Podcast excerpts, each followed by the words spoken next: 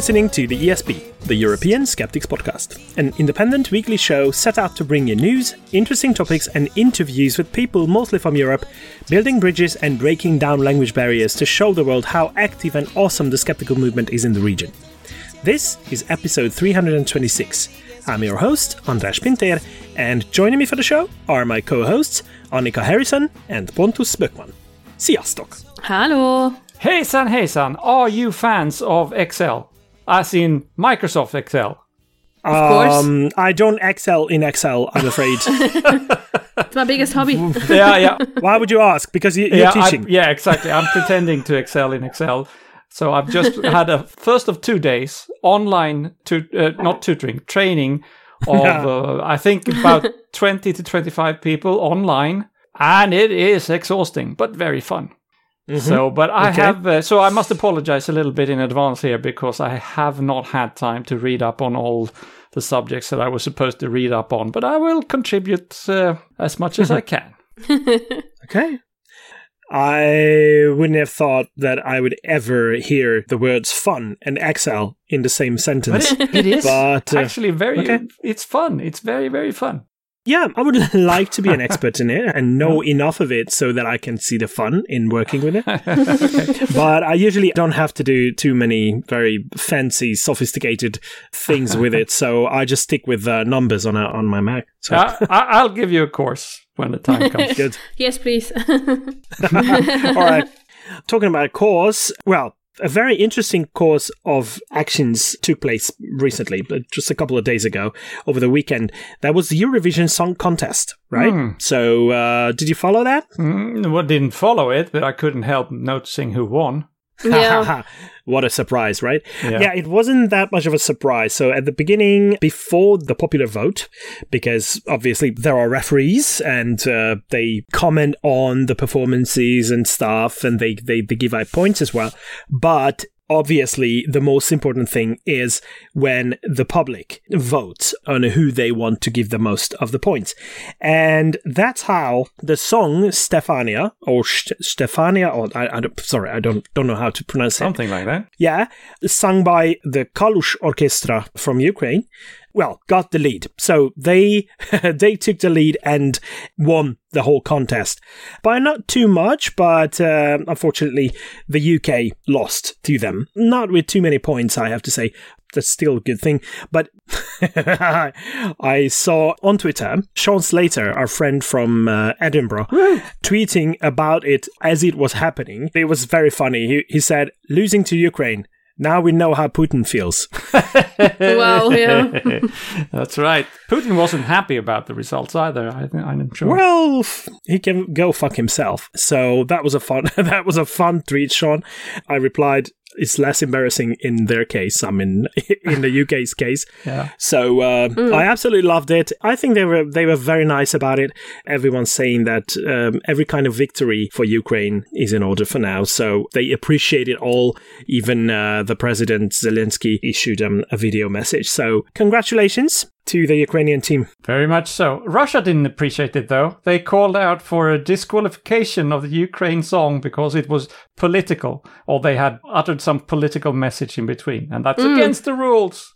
You know what else is against the rules? War. Just In- saying. invading neighboring countries without any excuse. That's right.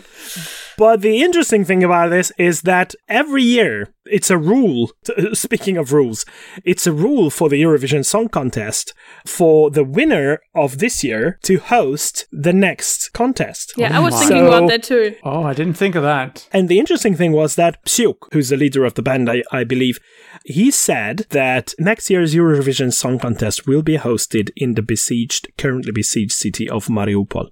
Oh my god.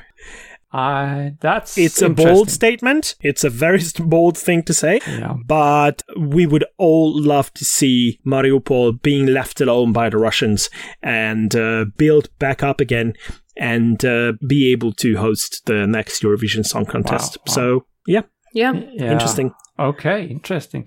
So the Eurovision Song Contest, right? The Yeah. I know Mhm. another ESC, another event that I think everybody should attend, and we will attend, and that is, of course, the European Skeptics Congress in Vienna on the Yay. 9th to the 11th of September. Be there or be square. It's going to be fantastic. So many fantastic speakers coming, and we are coming as well. So, but Yeah. you go there and meet us, have a good time. There's a fantastic dinner. Do sign up for the dinner. It's going to be a blast. We have fantastic speakers too. and uh, we are, all three of us, are on the panel that will actually kick out the whole event, which is the Skeptical Movement in Europe, hosted by uh, Claire Klingenberg, who's uh, the chair of ECSO. And we will try to do a live recording at that panel. Stay tuned for that as well. Don't miss that. Yeah, don't miss that. But the best thing to do about it is to be there in person. Go on the website. You will find it on the show notes, the, the link, of, obviously. So, uh, and by the way, we got that comment that it's a little bit misleading that it says sign up because it, it sounds a little bit like uh, uh, you have to sign up for like a, a later notification or something like that. Don't get misled by that. You can register by hitting the button sign up now. Yeah. And something I signed up for five years ago was GSOW. Congratulations. really? Nice. Really it's, nice. it's pretty much on the month uh, five years ago. It was in 17. It's pretty cool because I listened to Susan talking about GSOW on this show, on this very show. And yeah, That's now it's already five years ago. It's crazy. okay, for for new listeners, will you describe what GSOW is? Yes. GSOW stands for Guerrilla Skepticism on Wikipedia, and it's a grassroots organization aiming to edit Wikipedia to scientific and skeptical standards. And of course, we are very, like, we, we want world domination. no, that was sarcasm. um, no, but Susan Gerbic founded that organization, and she always says it's it's very important to educate the world with Wikipedia because it's the first thing people usually visit. I always use the example of Black salve because if you Google Black salve in English, then you get the Wikipedia page Black salve, and with one gaze, you like with one look, you can already see, oh, it's alternative medicine. It's like a pseudo medicine. Whereas if you Google it in German, you don't get that because the um, Wikipedia page for that doesn't exist yet. Ooh. But what you get is like here, you can buy Black salve here and here and here. And don't buy black salve. Don't, people. don't, because that's uh, Dangerous. dangerous. yeah. And uh, yeah, just to show you how, how awesome that is and how much of an impact it has. So far, I've only written three pages or highly edited. So like you can see, like it wa- didn't really do much because I pretty much used GSOW as a stepping stone, so to say, for other, other activism like Skeptical Inquirer, like this show, like my activism in German GWUP. But I wrote three pages. As I said, I improved Lydia Benecke's English page and I wrote Holm Hümmler's page and Anna Zagrison's page. And in these five years, I already got 74,000 clicks on that, only on these th- three pages. And that's mm-hmm. just showing how much of an impact it has. And just imagine if I would have written more pages, how much that would be. And I want to finish my, my little, um, blast from the past with just saying again that Susan is always super happy to, to welcome new editors in any kind of language. It doesn't matter if you're like an English speaker or a German or French or Polish or whatever. She welcomes everyone. So we'll definitely will be happy to hear um, if you're joining GSOW. And um, Susan always says just text her on on Facebook and she'll be happy to have you. Yeah, that's great. Yeah. But if you're not willing to do that, like just just out of the blue, just like that, then you can contact us and we can make the connection as well. exactly. Absolutely. Yeah. Super happy to. Good. The only thing that you need to have is a good understanding of English because the training and everything. So if even if you haven't ever edited Wikipedia, you will be able to help out the group, the team, because Susan will will give you a full training. So full training is provided and it's absolutely amazing. It's a it's a really cool team as well. So there is some team activities going on online as well. So do sign up. Really good. Yes. All right, but we have a show to produce here, so uh, why don't we start with the usual opening segment, which is TWISH, also known as This Week in Skeptical History. And this week we are celebrating a birthday, the birthday of someone from Austria who unfortunately passed away uh, a couple of years ago, like um, almost seven years ago. It's unbelievable. His name was Heinz Oberhummer and he was a physicist and a well-known skeptic in the German-speaking world, in my understanding at least. Annika, correct me if I'm wrong. yes. but he was an amazing guy. He uh, got fascinated at an early age with everything up in the sky. So he wanted to reveal the secrets of the stars and how the stars work. And he ended up being a nuclear physicist with a special interest in astrophysics and uh, nuclear astrophysics became his field. He was a, a, very good innovator as well. He was an amazing science communicator and uh, he worked with people on things like um, something that we call the triple alpha process. That is an amazing thing, which is when carbon 12 atoms are being produced in stars, in red giant stars. And carbon 12 is extremely important for us because it's the basic building blocks of life are made of car- carbon 12 atoms. Okay, so all the carbon chains of all the uh, organic materials, all the organic molecules are made of carbon 12 it has very special characteristics that allow that to happen, and he wanted to reveal the secrets of that happening. He once met uh, Stephen Hawking as well, and they were having a good time based on the photographs that are available online. But from a skeptical point of view, it's not necessarily his scientific work, but his science education work that is very important. He was an amazing science communicator and he decided to go for something that is a new way of science popularization with science meeting comedy. That was the project called Science Busters, and it went on for a long, long time. And um, it was on TV. They were featured a lot on radio. They had a podcast in the Austrian uh, youth radio station FM4.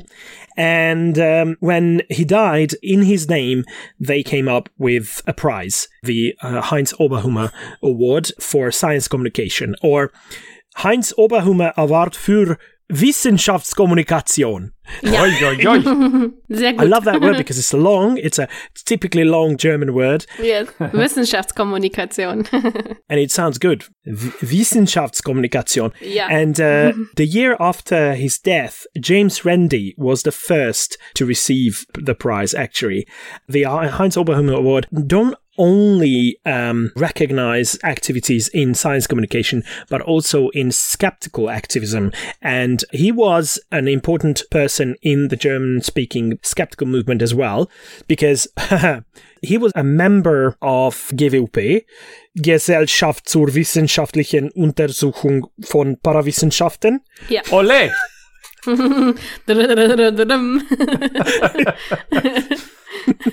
and uh, he was also president of Gesellschaft für kritisches Denken. Is it the Association for Critical Thinking? Is that is that what it translates Yes. to? So it's a branch of GWP, in my understanding. Is that correct? Ish. It's like the the Austrian the yeah, Austrian it, it kind of is, but it also kind of isn't. It's yeah, it's it is a bit of a subgroup, but it's also like they also have their own thing. So like it's Okay. maybe like a brother organization. Okay. Anyhow, he was a well known secularist as well. He was an important person in the initiative called Religion is a Private Matter. He was an absolutely amazing person from a skeptical point of view, as well as being an amazing scientist. We talked on this show about the, the award named after him as well, especially when 2020, Mai Thi Nguyen Kim, she's a German chemist and YouTuber, uh, got the award. And the coronavirus update got the award last year. So, uh, Yeah. yeah, we can't wait to see who gets the award this year. And the award ceremony usually takes place on the day of his death on the 24th of November. We will have to stay tuned for that. So let's celebrate the fact that Heinz Oberhummer, an amazing person, has walked on Earth for 74 years and gave a lot to the world, both from a scientific and a skeptical point of view. Here, here. Yes. So don't forget that on the 19th. But then we are moving on to finding out what Pontus has to poke the Pope for. Yes, well, I'll see what I can do with this. There's been a lot of things happening, and I have been very busy, so I haven't read up on all of these things, but there are some developments. The first thing is I've been talking about what some people call the trial of the century. Uh, which is the trial against Cardinal Angelo Becciu, who was involved and some say responsible for a very failed real estate affair or deal in London, where they bought a Harrods building, former Harrods building, and wanted to rebuild it into an apartment thing and then they sort of fumbled it and they tra- had, had to get out of the, the deal and lost hundreds of millions of euro on the deal. And now he's on trial together with some other people but he's the main character there for having done reckless things and also embezzled some funds that were supposed to be well going elsewhere now, hmm. that, that trial has been on hold off and on for, I think, almost a year. And now there are new developments, and it is the return of Cardinal Pell, believe it or not. We all remember Cardinal not to, Pell. Not to Australia, is it? Yeah, well, he is back in Rome because he okay. needs to finish up some affairs. Cardinal Pell, for those who don't know, was accused first for covering up some sex abuse and then also for being guilty of sex abuse as well back in Australia. And he had to go back into Australia to face trial. First, it was a hung jury, then he was convicted, then he spent over a year in jail, and then the Supreme Court in Australia overturned the, thing, so now he's free and up and about again. Very strange story. Who knows what's going on? But he used to be the financial head honcho of the Vatican. And so he was sort of involved when this affair happened, this real estate affair happened. And he has, has an history of being very much, um, I wouldn't say enemy, but they haven't been best friends, him and Becciu, who is on trial mm-hmm. now. So Becciu has said that Pell was responsible for these transactions, and that, of course, made Pell very mad, and he basically called out Becciu for, for not saying the truth. So we have two cardinals. One is a, well, they're actually both cardinals still. Becciu was stripped of his privileges, but technically he's still a cardinal. So we have two cardinals both with very questionable background, blaming each other for uh, losing 400 million euros. So it's very interesting developments. We'll see what happens there. The, the trial is still ongoing and we don't know what's going to happen. But there is another aspect to the whole thing. As if this was not sensational enough, this has highlighted a big problem because part of part of Becciu's defense has been that he was just following orders if you will that doesn't sound good but he's saying that he was just doing what he was told by the higher ups and very close to the higher ups is Frankie himself. So, what if Becciu is correct and he was actually doing things that the Pope and Parolin and others were telling him to do? Then we have a problem with the system as well, because the Pope is the head of the legal system in the Vatican. we all know the Pope is a dictator of sorts. He may be a benevolent dictator, but he is a yeah, dictator. technically he is, yeah. Yeah, he can. Mm-hmm. He his word it's is an absolute monarchy. His word is law, literally law. He can change the law by writing a proclamation. So what if you criticize the guy who is in charge of the laws for breaking the laws? You don't have anybody to appeal to, except I guess God. He seldom replies uh, on these matters. So it highlights a systematic problem within the organization of the Vatican. Very interesting. We'll see how it all ends. But that is just one of the stories for today.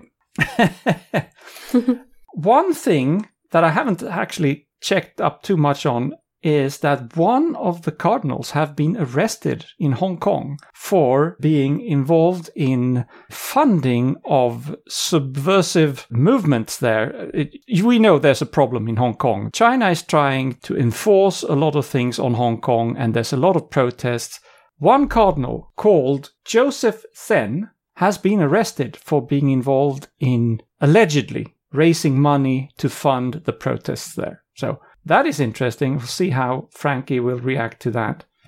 Then we have another thing happening. Cardinal Parolin, which I've already mentioned, he is more and more sailing up to be a favorite to be the next pope, actually. Well, it's very hard to predict who the next pope is going to be, but he is in the running. He has been uh, busy as well. He has launched a praying app or some sort of app for military personnel. So, this is something that is supposed to give military troops guidance and help when they're out fighting wars. And I'm sure this is, has to do with the war in Ukraine, issued by we all know who, Putin. so now we have Catholic apps to combat Putin somehow, or at least making sure that uh, the Ukraine soldiers keep a high morale. Interesting. And the last thing, just to mention, Frankie himself, he tries to stay out of all of this. He, he never comments on any of this. You, you know that. So the big news about him this week is that he has said now he had his knee operation or there was an injection in his knee and now he has to do physiotherapy and, and abide with some rules by the from from mm-hmm. his physicians and he says well i'd rather take a little tequila. That's what he said in an interview just the other day. So interesting choice of words there. We'll see what frankie is doing. I hope he don't he doesn't get too drunk because he has a lot of other stuff that he has to take care of. Yeah, well, it's a cultural thing, isn't it? That, yeah, yeah, yeah. he's from Argentina after all. So. yeah, exactly. But tequila is so Mexican, isn't it? So, but anyway, it is Mexican, but I think I think in in South America it's um it's it's relatively popular. Yeah, good. Yeah, you mentioned you mentioned the Russians and and how praying is being encouraged on on both sides. The the thing is that they both pray to the same God. Mm-hmm. Yeah, Hmm. So, but they have different representatives here on Earth. One of them have uh, Frankie, and the others have Kirill. So we'll see who gets uh, God's attention. Who's God's God's favorite, right? Yes. Yeah. God could be a total dick about this. Has happened before. don't don't favor either of them, yeah. and just screw with both of them. Mm. That seems to be the case. All right. Thank you very much, Pontus, for poking the Pope once again. He's been busy lately. Mm-hmm. Or his guys, at least, but he's responsible for all of that. As you said, he's a monarch of an absolute monarchy, so it's whatever. But we are moving on to other kinds of news. Yes. And I want to talk about other kinds of cardinals or slash liars. Cardinal liars. Yes. Oh, it's a cardinal issue. Yeah. yeah. Yeah. because I want to talk about a study where they try to find out how you can expose liars. Apparently, lie detection is more successful if liars are made to multitask. So, in this study, 164 volunteers gave their opinions and they were told to either tell the truth or lie. And then the scientists gave them different tasks to do. And apparently, the extra brain power, like it's particularly challenging to keep up the lies if you have to do another task. So the lies turned less plausible and the stories were less clear of the liars.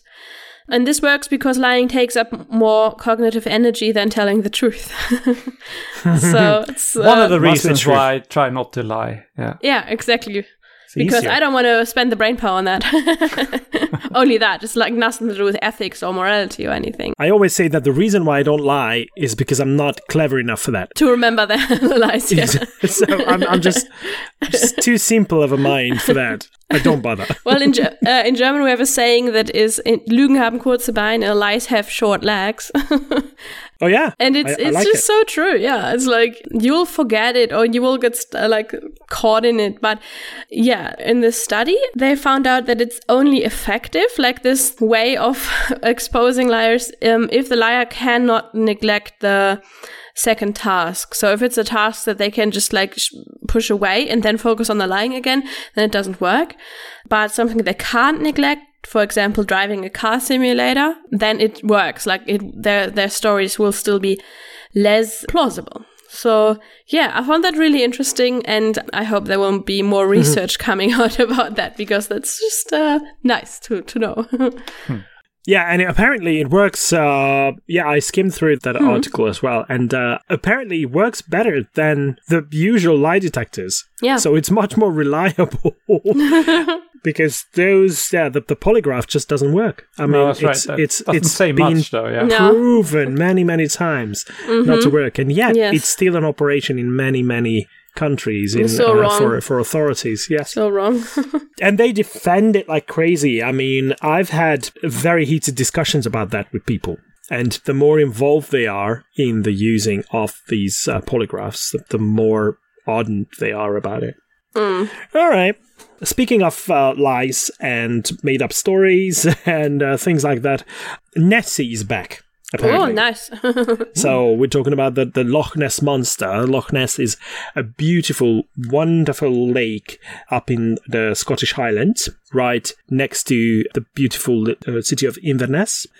As you, you all know, it's an ongoing thing that people come and see stuff and see signs of some kind of activity under the water, on the surface of the water, and um, uh, some have even gone to very great length into describing what they saw, even when there was no abs- absolutely no evidence to back those claims up. And this time, it's a fascinating video that's been released by a couple who just didn't didn't go there to prove the existence of Nessie. Uh, they just went there to have some fun because the beautiful because of the beautiful scenery. They visited Urquhart Castle. Urquhart Castle is is is, is a wonderful place as well. And one morning, when the s- surface of the water was flat like a mirror, they saw a V-shaped thing moving.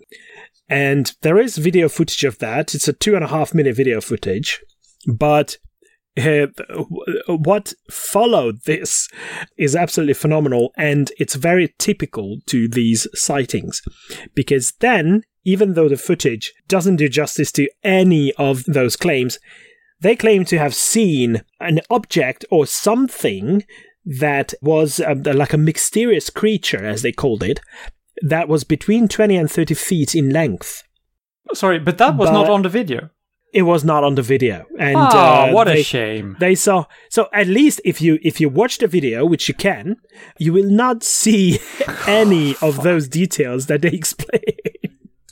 and but there is an expert, or at least uh, self-proclaimed expert, Gary Campbell, who's been investigating these uh, Nessie sightings for 26 years and logging all of these sightings, occasionally claiming very boldly that there have been tens of thousands of i think it wasn't them it, I, I, it was some other so-called expert that claimed that there have been 20,000 reports of Loch Ness of a Loch Ness monster over the years Hmm. well there are still thousands but they don't agree on basically anything. So it could be it could be whatever you imagine it to be. The the earliest one was in this from the 6th century when Saint Columba traveled the area and the first story that is known and documented about some kind of a monster was there.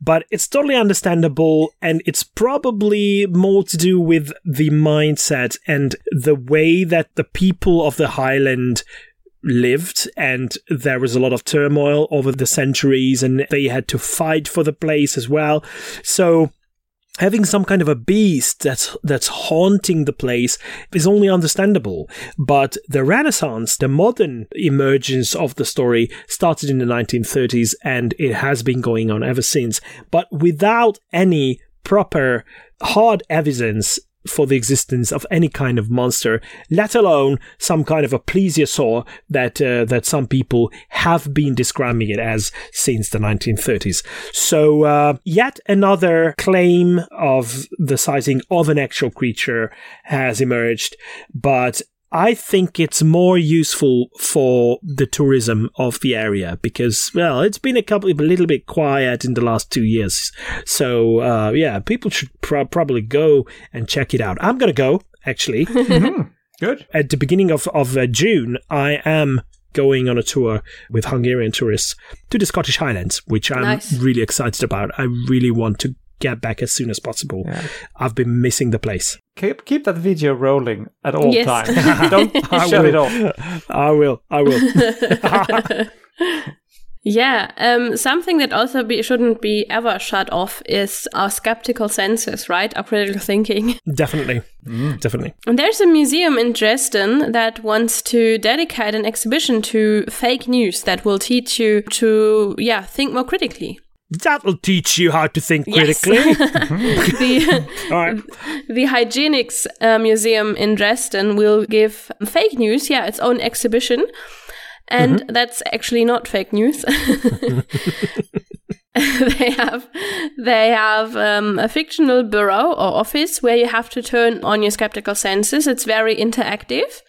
Um, you're going to different rooms and collect stamps. That's pretty much reminiscent of a German office or institution, where you also get like your little scraps of paper that has a number, and then you have to go to the to the um, desk that has the same number, and then you have to collect a stamp and go to another desk, and um, that's pretty much exactly what they're doing there. But they uh, you have to like decide if what a person on a screen tells you if that's the truth or not.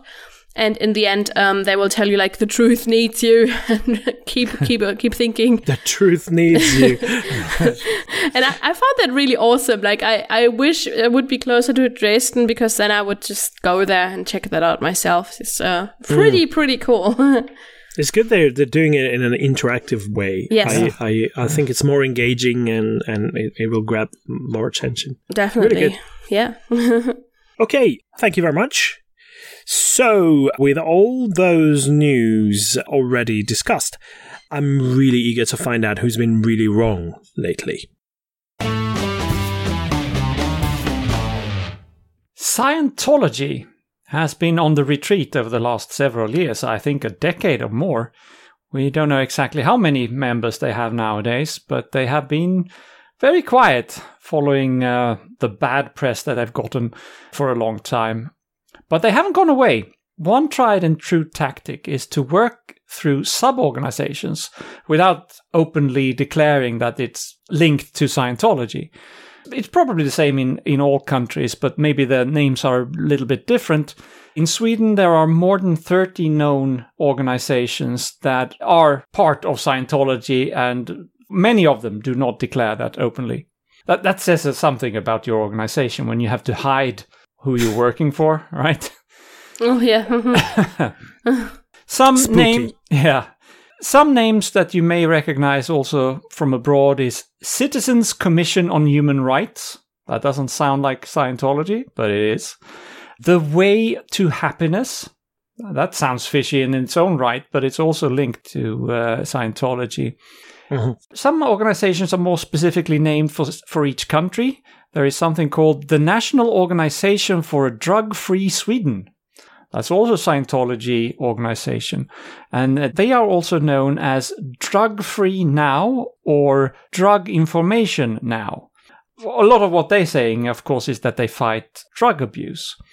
The real famous one to talk about drugs within Scientology is Narconon, which I think most people have heard of, because they, in the beginning, in the 60s, didn't try to hide the link to Scientology. So that was their mistake. And now they're working through other uh, brands or other organizations. Anyway, the thing is that the link between these various organizations and Scientology is not super secret anymore. It has been covered many, many times in the media. But despite that, Drug Free Now, which I mentioned, now and then manages to con some schools to invite them to talk to students because it sounds great, right? Okay, here come some experts to tell the students of why drugs are dangerous and how you can avoid it. But it is actually just a scam, it's a cover up to preach Scientology. So that's schools, that happens. Uh, But there's also very often a, a big backlash when, when that happens. But now, the latest thing is that advertisements have appeared on the local trains and the underground system in, in Stockholm. And the ads are directed to parents, and the header is, quote, worried? Question mark. How can I talk to my child about drugs? Question mark. Get information. End quote. And then there's a QR code that goes to the website of Drug Free Now. So now it's been on all the trains in the local system around in and around Stockholm. and it's just a Scientology scam. So, Great. Not cool. and, and they should know by now. I mean, everybody should know by now. It's been in the papers so many times over the years. But for no, still not having a clue, or for having been tricked into advertising what is no more than a Scientology cover up, SL, which is the name of the Stockholm local train service, they get today's prize for being really wrong. Well deserved. Yeah, the advertising team should do their research. Yeah. Yeah. But uh, who knows? There might not be, not even be uh, so- any kind of uh, company policy for those. Well, then that To- they're really wrong follow. for that reason. Yeah. then, because they should have a policy to way. avoid these things. Exactly. Either way, they are be really wrong. Okay, thank you very much for that, Pontus. Thank you. And that brings us to the end of the show. I mean, for, for this episode. uh, but we never go without a quote. So, Annika, have you got something for us? Yes. And it's a long quote, but it's by Heinz Oberhummer. It's also um, it's from his Sounds familiar. yeah yeah. it's from his book that he wrote with Martin Puntigam and Werner Gruber. And the book is called Gedankenlesen durch Schecken streicheln, was wir von Tieren über Physik lernen können. Or in English, mind reading. Bless you. of course, it's called that. mind reading through stroking pinto horses, what we can learn from animals about physics. Nice. and the quote is Sorry, sorry. What's a pinter horse? Oh, it's like a horse that has different like splotches? Oh, okay. So with, with spots on them. Spots, Okay. yeah. okay, right. Okay, good. Learned Um, something new today. yeah, exactly. And Pinter is just a good name. Yeah, yeah, it is a yeah. good name. By the way. Can't go wrong. Pinto horse and pinto horse. yeah, that's right. The Gabor horses, though, we don't want to deal with those. no, no, no. but Andros horse is the best. Okay. The quote is So the next time someone comes to you, we humans have lost touch with the old knowledge. We have to go back to nature. Then ask him where you have to go and whether you should bring rain protection and be in a good mood. Not that it would be a good idea to use up the resources of our planet as if there were no tomorrow, but where man lives strictly in harmony with nature, it is usually not comfortable. Hey, no, yeah, that's right. Nature is out to get you all Yes. the time. Whether it's rain or tigers, there's always something out to get you. exactly. Yeah, especially when you're in Australia. So, Annika, be, be careful with Yes, that when you, you're, you're there next time. I will, but I won't be alone. Who knows? Well, all right. So um, that really brings us to the end of this episode. I might be off uh, next week because tomorrow, as of the day of this recording, I'm leaving for Sicily. So I'm going to southern Italy. Slacker. Yeah. Horse. Um, it's it's it's gonna be a blast. I think I always love Sicily. It's it's an amazing place. I will get to visit a couple of uh, volcanoes, including not necessarily Vulcano itself, because uh, it's a rather active. Uh, recently, but also Etna. I can't wait to, to see it again. But yeah, I won't be home yet for, for the next recording. And in, in when when in, in Sicily, it's always difficult to record. I hope you guys can can both make it. Hmm, hope so and too. for this week, I'd like to thank both of you, Annika and Pontus, for joining me today. Thank you. Thanks a lot. And many thanks to our listeners as well for tuning in. Please keep doing so. And until next week, goodbye. Tschüss. Hello. Vislat.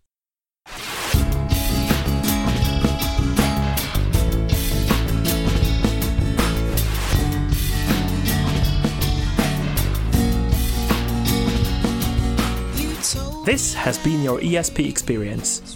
The show is produced and recorded by the ESP.eu. Join us again next time, but until then, please send your feedback, comments, or death threats to info at theesp.eu.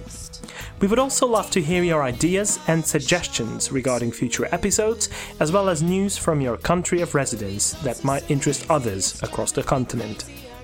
If you have a local event or organization to promote, please don't hesitate to let us know, as we are more than happy to help.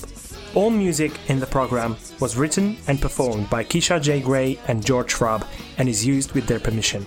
Please check out our webpage at www.theesp.eu, follow us on Twitter at espodcast underscore EU, and like us on Facebook. I don't know how you can believe.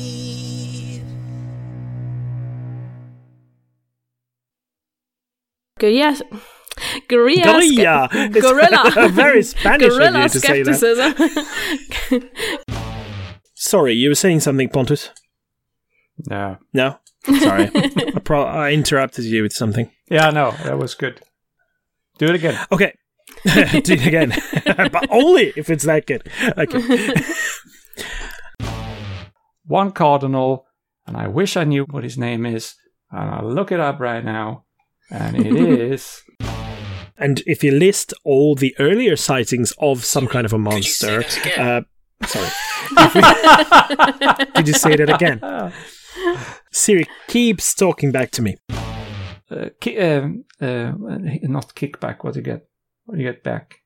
Lashback, something like that. Uh, yeah, uh, not lashback. Backlash. Backlash. Backlash. well, I, the, Wow. hard. English is hard. yes.